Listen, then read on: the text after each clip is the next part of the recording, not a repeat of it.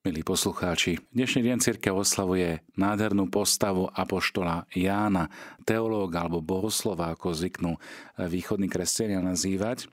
A tak aj dnešné stretnutie na stole slova by som vám chcel ponúknuť e, také myšlienky o jeho živote, o tom, ako ho máme zachyteného vo Svetom písme.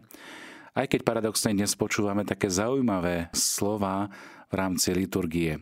Prvé čítanie je z jeho listu. Vieme, že napísal tri listy Evangelium a knihu zjavenia svätého Apoštola Jána, znám ako Apokalypsu. No a potom to Evangelium je úplne veľkonočné, krásne, že toto dokázať prepojiť takéto tajomstvo svätého Jána práve cez vrchol a cez finalitu Ježišovho života. Čiže dnešné stretnutie budeme venovať eh, Jánovi Zebedejovmu synovi, Jakubom bratovi a také jeho typické hebrejské meno Jochanan znamená Boh je milostivý. S týmto menom sme sa stretli aj počas adventu. A to je Ján Krstiteľ.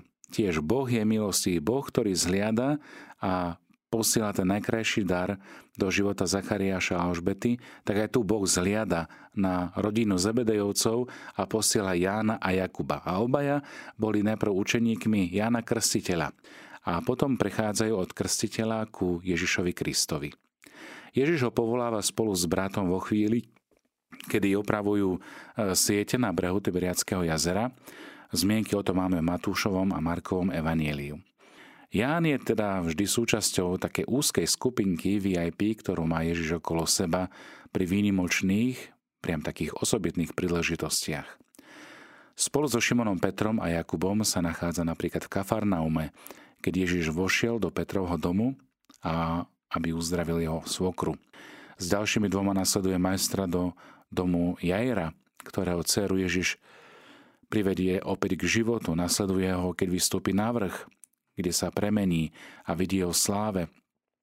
Nachádza sa pri ňom na Olivovej hore, keď pred e, majestátom Jeruzalemského chrámu hovorí o konci sveta, o konci mesta. A napokon je to Ján, ktorý je mu nablízko aj v Getsemánskej záhrade, keď poodíde na Bok, aby sa modlil k pred utrpením. Toto je všetko očitý svedok.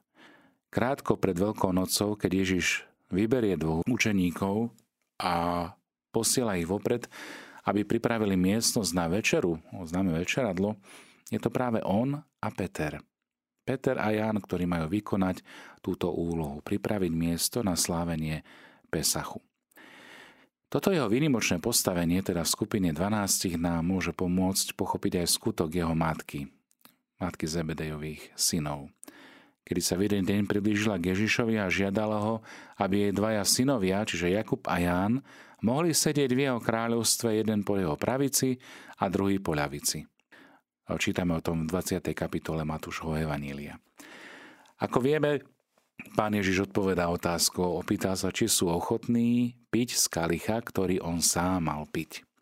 Úmyslom, ktorý sa ukrýva za týmito slovami, bolo otvorenie očí obom učeníkom a ich uvedenie do poznania tajomstva jeho osoby, ale tiež je také naznačenie ich povolania byť svetkami až po najvyššiu cenu, a to je cena krvi, martíria. O trochu neskôr Ježiš upresnil, že neprišiel, aby bol obsluhovaný, obskakovaný, ale aby slúžil a obetoval vlastný život ako výkupné za mnohých. V dňoch, ktoré nasledovali po zmrtvých staní, nachádzame Zebedových synov, ako spoločne s Petrom a niektorými učeníkmi v noci nič neulovili. A po zásahu skrieseného pána prichádza zázračný rybolov. Je to práve učeník, ktorého Ježiš tak miloval, ktorý ho spozná ako pána a komunikuje to Petrovi. To je pán. V Jeruzalemskej cirkvi patrilo Jánovi veľmi významné miesto vo vedení prvej skupiny kresťanov. Svetý apoštol Pavol ho menuje medzi tými, ktorých nazýva stĺpmi tejto jeruzalemskej cirkvi. Píše o tom v Galatianom 2. kapitole. Aj Lukáš skutko apoštolov predstavuje Jána spolu s Petrom, ako sa idú modliť do chrámu, alebo sa obaja pred veľradou ocitli, aby svedčili o vlastnej viere v Ježiša Krista ako Božieho syna. Spolu s Petrom ho Jeruzalemská církev posiela aj do Samárie, aby utvrdili tých, ktorí prijali evanelium a modlili sa nad nimi, aby prijali dar Ducha Svetého. No a osobitne musím spomenúť aj to, čo tvrdí spoločne s Petrom pred veľradou, ktorá ich súdi. Čo hovorí? My nemôžeme nehovoriť o tom, čo sme videli a počuli. Nemôžeme nehovoriť o tom, čo sme videli a počuli. Čiže máme tu očitých svetkov. A práve táto úprimnosť vo vyznaní vlastnej viery zostáva príkladom, ale aj takým upozornením pre všetkých nás, aby sme boli vždy pripravení vyhlásiť s rozhodnosťou našu neutrasiteľnú náklonnosť ku Kristovi a dali prednosť viere pred akoukoľvek vypočítavosťou alebo ľudským záujmom. Podľa tradície je svätý Ján milovaným učeníkom pána, ktorý v 4. evanieliu má hlavu veľmi blízko majstrovej hrude. Je to počas poslednej večere a takto sa zvykne aj znázorňovať. Je to Ján, ktorý stojí pod krížom spolu s Ježišovou matkou Máriou. Je to Ján, ktorý dostáva Máriu za matku. A nakoniec je to Ján, svedok prázdneho hrobu a rovnako prítomnosti zmrtvých stalého. Vieme, že o tomto označení sa medzi vedcami trochu diskutuje a niektorí v ňom vidia jednoducho prototyp Ježišovho učeníka. Toto nechajme ale exegetom, nech vyriešia tieto otázky a uspokojme sa s poučením, ktoré z toho vyplýva pre náš každodenný život, pre náš vzťah s pánom. Pán si želá, aby každý z nás bol jeho učeníkom. Učeníkom, ktorý prežíva osobné priateľstvo s Ježišom. Aby sme to uskutočnili, tak nestačí ho navonok nasledovať, nestačí ho len počúvať, ale je potrebné byť s ním a žiť ako on. A o toto sa Ján snažil. Toto je inšpirujúce z jeho života. Byť s Ježišom. A keď sme s Ježišom, tak sme mu natoľko blízky, že ho dokážeme počúvať. Byť s Ježišom znamená nasledovať ho. Kráčať ako keby v jeho šlapajách. Na toto je možné iba v dôvernom vzťahu lásky, ktorý preniká teplo absolútnej dôvery. Tak sa to uskutočňuje aj medzi priateľmi. Práve preto Ježiš v jeden deň povedal, že nemá nik väčšiu lásku ako ten, kto položí svoj život za svojich priateľov a neskôr už vás nenazývam sluhami, lebo sluha nevie, čo robí jeho pán, ale nazval som vás priateľmi, pretože som vám oznámil všetko, čo som počul od svojho otca. Ježiš tu stavia rovinu priateľa na veľkej dôvere, na láske.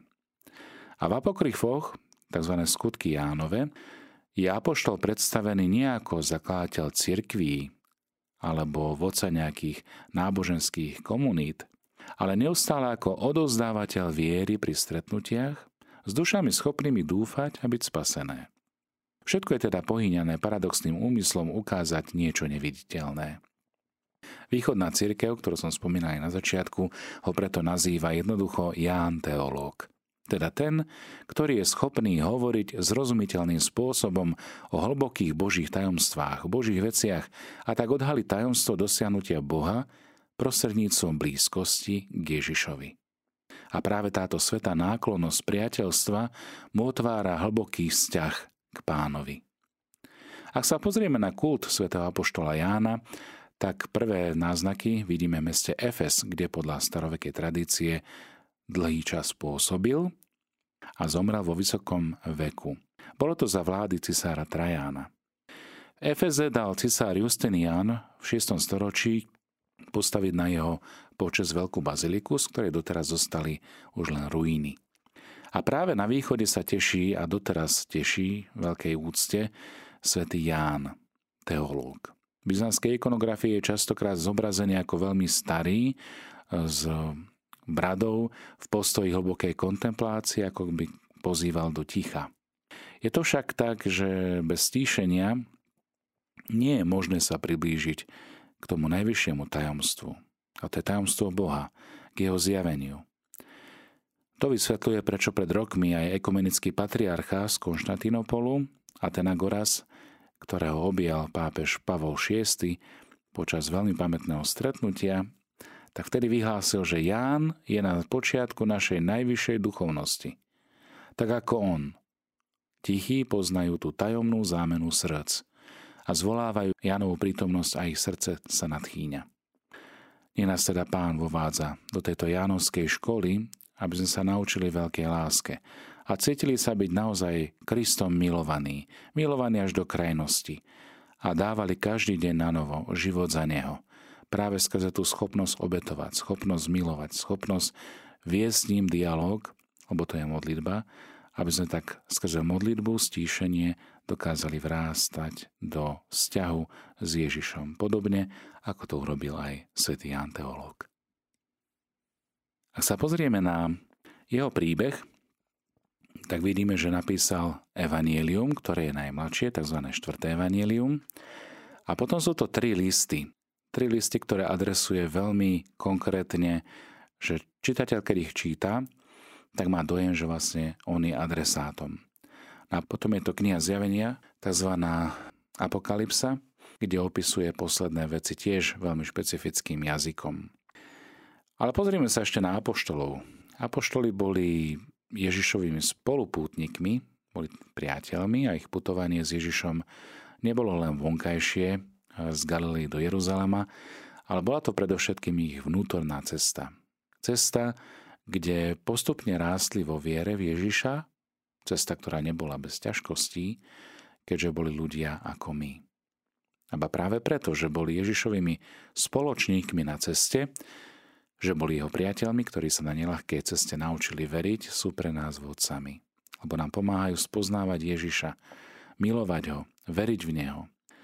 Ak sa pozrieme na príbeh ktoréhokoľvek z či už to bol Šimon Peter, jeho brat Ondrej, alebo Jakub starší, alebo Jakub mladší, menší, ktorý je autorom jedného z listov Nového zákona, tak keď hovoríme o svetom Jánovi evangelistovi, tak eh, by som chcel zhrnúť práve veľké tajomstvo, ktoré on komunikuje. A to je to, čo sa nachádza naprieč celým evanieliom a jeho listami. A to je meno Boha. Boh, ktorý je láska. Boh je láska. To je za najkrajšie vyjadrenie, ktoré môžeme nájsť v celom písme a pochádza práve z Evanielia podľa svätého Jána. Ak je teda v Jánových spisoch nejaký charakteristický motív, tak je to motív lásky. Nie náhodou uh, svoju prvú encykliku pápež Benedikt XVI začal slovami tohto apoštola. Boh je láska. A kto ostáva v láske, ostáva v Bohu. A Boh ostáva v ňom. Milí priatelia, drahí poslucháči, nájsť takéto texty v iných náboženstvách je veľmi ťažké. Takéto výrazy nás stávajú pred skutku špecifickú veličinu, ktorú prináša len kresťanstvo. Boh je láska. Boh je vzťah lásky. A svätý Ján Evangelista zaiste nie je jediným autorom kresťanského pôvodu, ktorý hovorí o láske, keďže je to kľúčová zložka kresťanstva.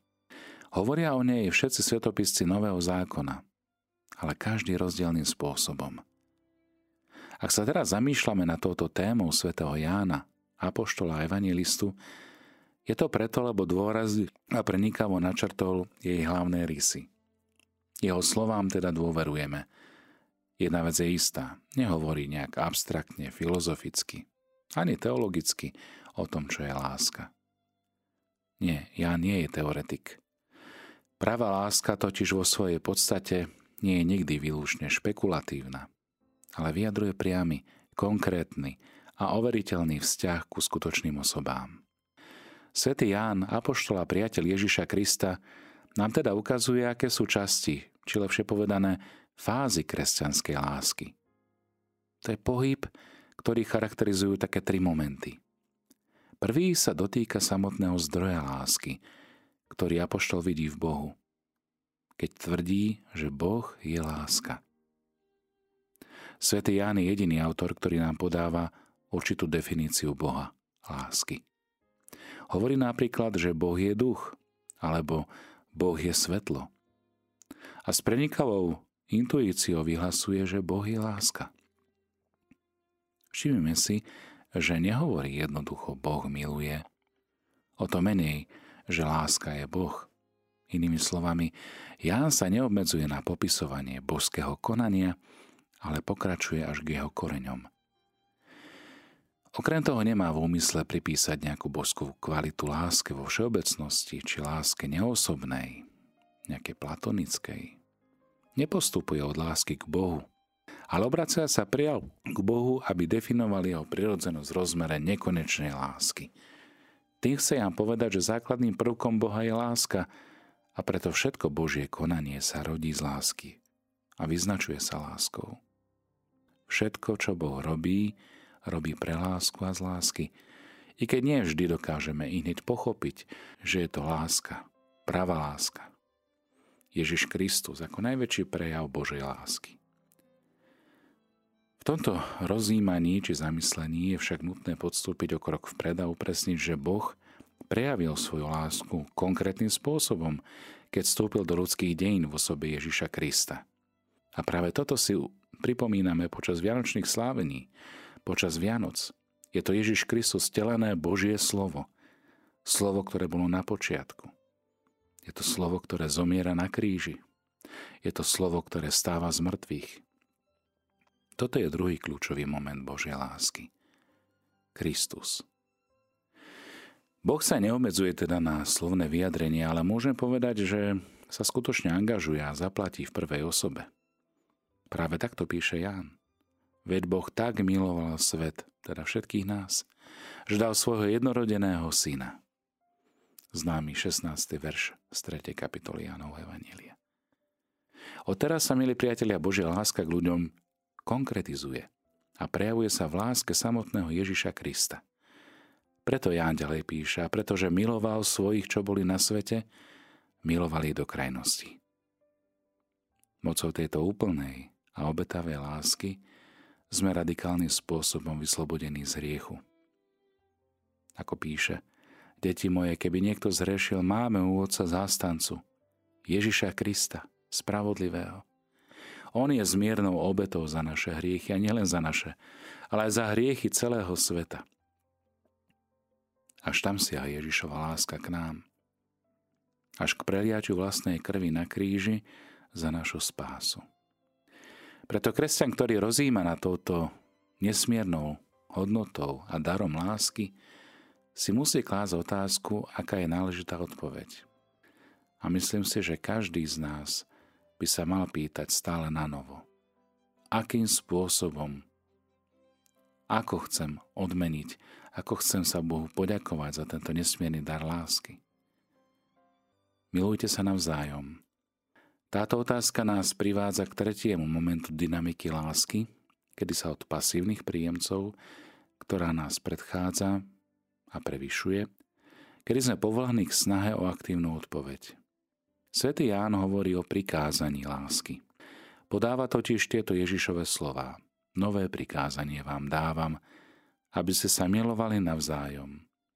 Aby ste sa aj vy vzájomne milovali tak, ako som ja miloval vás.